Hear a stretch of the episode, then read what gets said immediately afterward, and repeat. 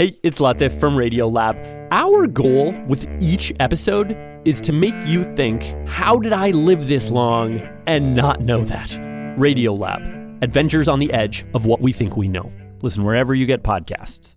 Well, while Americans in Puerto Rico struggle to find gas and water and their governor pleads for aid, President Trump spent the public parts of his weekend mostly focused on criticizing NFL players and owners and some NBA stars too. An estimated 20% of all NFL players displayed some form of protest during the national anthem at their games on Sunday. Some teams, like the Pittsburgh Steelers, stayed off the field entirely during the anthem. It was all after the president used his Friday night rally in Alabama to say this. And we did choose to bleep the president's vulgar language here. Wouldn't you love to see one of these NFL owners, when somebody disrespects our flag, to say, get that son of a off the field right now, out, he's fired. He's fired! It was just a little more than a year after Colin Kaepernick took a knee during the national anthem. Now, this weekend's display of solidarity across pro sports was unprecedented. Dave Zirin is sports editor for The Nation magazine and host of the Edge of Sports podcast. Dave, it's good to have you back. Oh, it's great to be here. Thanks for having me. It's Monday now, Dave. What are you thinking? Well, I'm thinking first and foremost that it went above and beyond Sunday what I thought. I mean, we're talking every single team saw some form of protest. Uh, the number of players who took a knee, uh, somewhere between 150 and 200, and more players as well linking arms. When you talk to the players about why they were protesting, uh, the common theme that you hear from Alex Smith, quarterback for the Kansas City Chiefs, who it's you have to say is white, eh, or Lorenzo Alexander, linebacker for the Bills, you have to say is black. There, there is this unified line where they say how can you have a president who refuses to criticize Nazis, but he criticizes professional football players? And I think that's where Donald Trump really stepped in it. I think Donald Trump was talking to his audience in Huntsville, Alabama, and his lizard brain, which is always attuned to the worst instincts of his audience, thought to himself, hey, I'm going to go after black football players who are concerned about racist policing and and go after them for being unpatriotic. For my base, this is brilliant. And he did that. What he did not understand, maybe because he never played football himself, uh, is that in the NFL, they have something they call a brotherhood.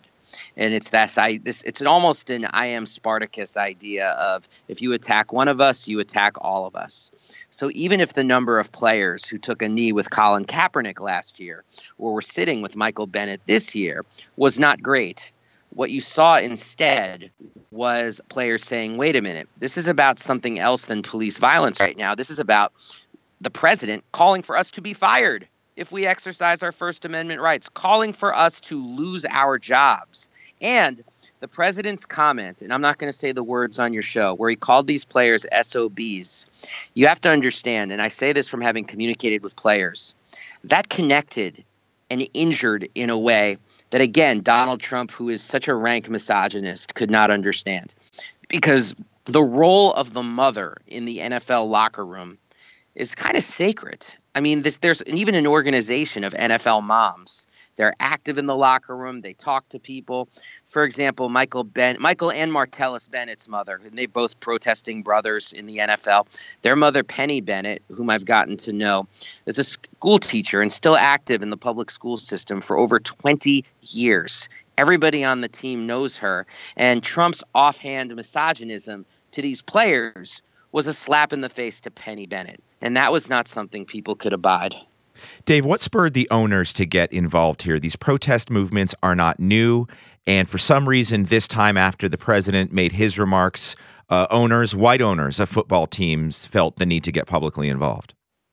I mean, first and foremost, I think the answer is pretty elementary. Uh, it's the fact that Donald Trump not, didn't just attack the players in his speech in Alabama, he attacked the National Football League. He said the sport was terrible. He called on people to boycott the sport. And he poo pooed the idea that players get traumatic brain injury and said that the league has just gotten soft. I mean, this runs against every corporate message of the National Football League, and uh, it, it actually threatens the profits of the National Football League. And so owners had to make a choice like, are you going to stand up for this game? in which you're ho- so heavily invested, Um, or are you going to actually side with the president you supported, which which seems like almost like an act of, of nihilism or self immolation? So they were not going to do that. The second part, which also needs to be said, is we have to remember that even though every single owner in the National Football League is white, save for Shahid Khan of the Jacksonville Jaguars, 70% of the players are black. And so if owners sided with Donald Trump on this, you would have heard black players say, I guess black lives do not matter to the National Football League. And they would have been, I think, demonstrably correct. Well, we saw one player in Major League Baseball, Bruce Maxwell, a catcher for the Oakland A's, take a knee during one game over the weekend. And these protests merged with the NBA because Golden State star Steph Curry, before the protest started, repeated his sentiment that he might not want to go to the White House to visit the president. These things started separately, but they're spreading across the leagues now, Dave. Uh, they are, and not coincidentally, uh, leagues that depend on black labor and black talent. Um, in baseball, of course, you're just talking about one player, uh, but basketball and football, I mean, they, they've just had enough with this president. And Donald Trump can say this isn't about race with one hand, and then in the other hand, he's going to tweet that NASCAR gets it right, which is a sport uh, that said that they will fire players or, or drivers or pit crew people who protest during the anthem while they wave the Confederate flag. So, you know, Donald Trump has given the game away time and again. Uh, people who say this is not about race, I think, should look out for lightning clouds striking them down if they dare repeat such a thing. And, you know, this is where we are. I'm not surprised to see it get generalized because. I mean, players have this high profile uh, position, and Donald Trump is a racist, and nature abhors a vacuum. Dave Zirin, sports editor for The Nation magazine, host of the Edge of Sports podcast. Dave, thanks for being with us. Thank you so much. Protest is nothing new in sports. Muhammad Ali gave up his heavyweight title and nearly went to jail to protest injustice and the Vietnam War. The list goes on John Carlos, Jim Brown, Bill Russell, there are others in the last couple of years, a new generation of athletes using their platforms for protest have come online. Michael Bennett, LeBron James, the women of the WNBA, and quarterback Colin Kaepernick. We want to get another perspective now on national anthem protests, on the president's attacks on players and owners, and on the state of protest in pro sports. Tyler Tynes is a staff writer for SB Nation who covers the intersection of sports, race, and politics. Tyler, welcome to the takeaway. Hey, good to be here. Well, Tyler, I want to start with some of the coaches and some of the owners of the teams that we're talking about. Uh, Pete Carroll is the head coach of the Seattle Seahawks. That's a team that stayed in the locker room during the national anthem uh, in their game yesterday on Sunday. Pete Carroll said, We can no longer stay silent. I stand with our players. Uh, how does that statement strike you, and, and what did you see yesterday?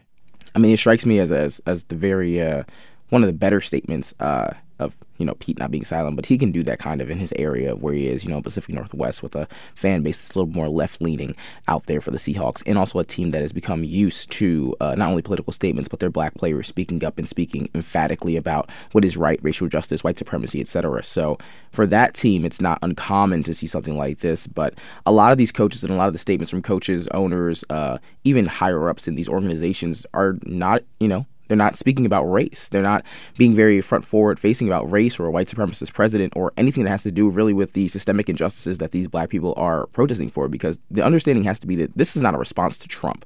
Trump is, like he's done with so many other opportunities, he's inflamed the situation with his comments and his rhetoric. This is about police brutality. This is about systemic injustice. It's about white supremacy and the fans of white supremacy becoming not only more inflamed, but a re rise of white supremacy, a redemptive type of moment in American history as we're seeing with Donald Trump's presidency. So this has nothing to do with Trump as far as it comes to protests. This has to do with black athletes who are bearing the brunt and using and taking the onus of America's conscience, as they always have done, to talk about American societal ilk and, and how bad it has become for folks of color. And yet there is a danger that with the protests becoming so visible and so much more widespread than they were a year ago, that this is about Trump in a way. I mean, lots and lots of players have watched Michael Bennett, have watched Colin Kaepernick protesting, a couple of other players too. Uh, but it's only this weekend after the president's remarks insulting players or calling them SOBs that you saw this this massive show of solidarity. Again, you know, I, I think we shouldn't, uh, and not necessarily to be too hard on black athletes, because again, when it comes to speaking about these issues, especially in the realms of entertainment or athletics, it always comes down to black athletes who have to shoulder this brunt, right? Like it's it's up to them to say, okay, we're going to be the conscience, we're going to do right, we're going to tell America how it's messed up so badly because it's affecting us, and we see so many white players and white athletes who are doing the exact same thing they've done for generations, but the difference is that we disproportionately are asking black players to do more. I mean, black players are of the bottom rungs here of poverty and have to break the chains of cyclical poverty. They get out of that and become the 1% to get into the NFL, and the NFL is only going to keep you for about two to three years on average. So if black players want to protect their money and want to protect their families and want to do things like that, that's fine. I'm not asking you to step out into these protest streets. The difference is when you do, right? So we've seen a flashpoint at this moment of Donald Trump saying what he said, and that has changed how a lot of players feel because if they ever felt there was a safer moment to do it, it was right now, not when Kaepernick was doing it. They should receive blame for not standing up, but I also understand why they didn't. I'm more concerned with white athletes who are in that same safe zone of where they could have spoken up this weekend and chose not to. I have more concern with Derek Carr and Aaron Rodgers and Tom Brady and white quarterbacks and players and owners and coaches who thought that these these unifying arm links were more important than speaking very viciously and, and very emphatically about systemic injustice. Well, Tyler Tynes, the president has again reacted to the controversy that he helped create here. Uh, let's hear from President Trump on the tarmac talking to reporters. I've never said anything about race. This has nothing to do with race or anything else. This has to do with respect for our country and respect for our flag. Tyler Tynes, the president, says this has nothing to do with race. I never said anything about race. I mean, well, he's a liar. Uh, this has everything to do with race. This is every single thing to do with race. He chose to specifically target black athletes, whether that's conscious or unconscious, it does not matter. He chose and targeted black athletes, some of the, the biggest names in, in, in two of the biggest sports that we have in this country. So this is 100% about race and, and two leagues that are only embracing blackness and are also in black cities and have black employees, except at the highest levels of their, of you know, of, of their charts. Like, like this is 100, 100% about race. And when you say that these people should be fired, when you use profane language to describe them, you're not talking about white players when you're talking about this has to be respect for our flag and our country, well, only one side of the, of, of the racial chart thinks that there's no respect for the country. There's white fans and conservative fans who think that black people are just non patriotic when black people have to not only care about themselves and their families and care about not being shot down the streets and all of the injustices and oppression that they have to go through just being black in America. There are some of the most patriotic people you could also find. How hard does it have to be to care about your own humanity and then uplift a country that is spit in your face time after time after time? Time again. No, they are patriotic just like you're patriotic. This has nothing to do with the country, nothing to do with the flag, because this is about police brutality, state sanctioned violence, systemic oppression, and white supremacy being posited by a president who's uplifting that same notion. No, this has all to do with race. Tyler Tynes, staff writer for SB Nation. Tyler, thanks for being with us. Thank you. We put out the call and we've been hearing from you on this story. Taking a knee is not a sign of disrespect. If anything, it is a proof of what the American flag stands for, in that people have a right to reasonably express their dissent your voice on NFL protests, and many of you are speaking out on our Facebook page. Nemesio writes, I serve my country, and as a Vietnam vet, I feel that the First Amendment isn't just to protect the radical white supremacists who spew venom and hatred, but it also protects anyone who has grievances against unfair and brutal treatment of our citizens. Jeff wrote, What could be more American than standing to respect the symbol that brave men and women who have died for for your freedoms? And Aaron wrote, If we can't protest for equality, then we aren't the country we say we are. We want your voice. Tell us what you think. 8778 My Take. You can always head to our Facebook page or you can tweet us at The Takeaway.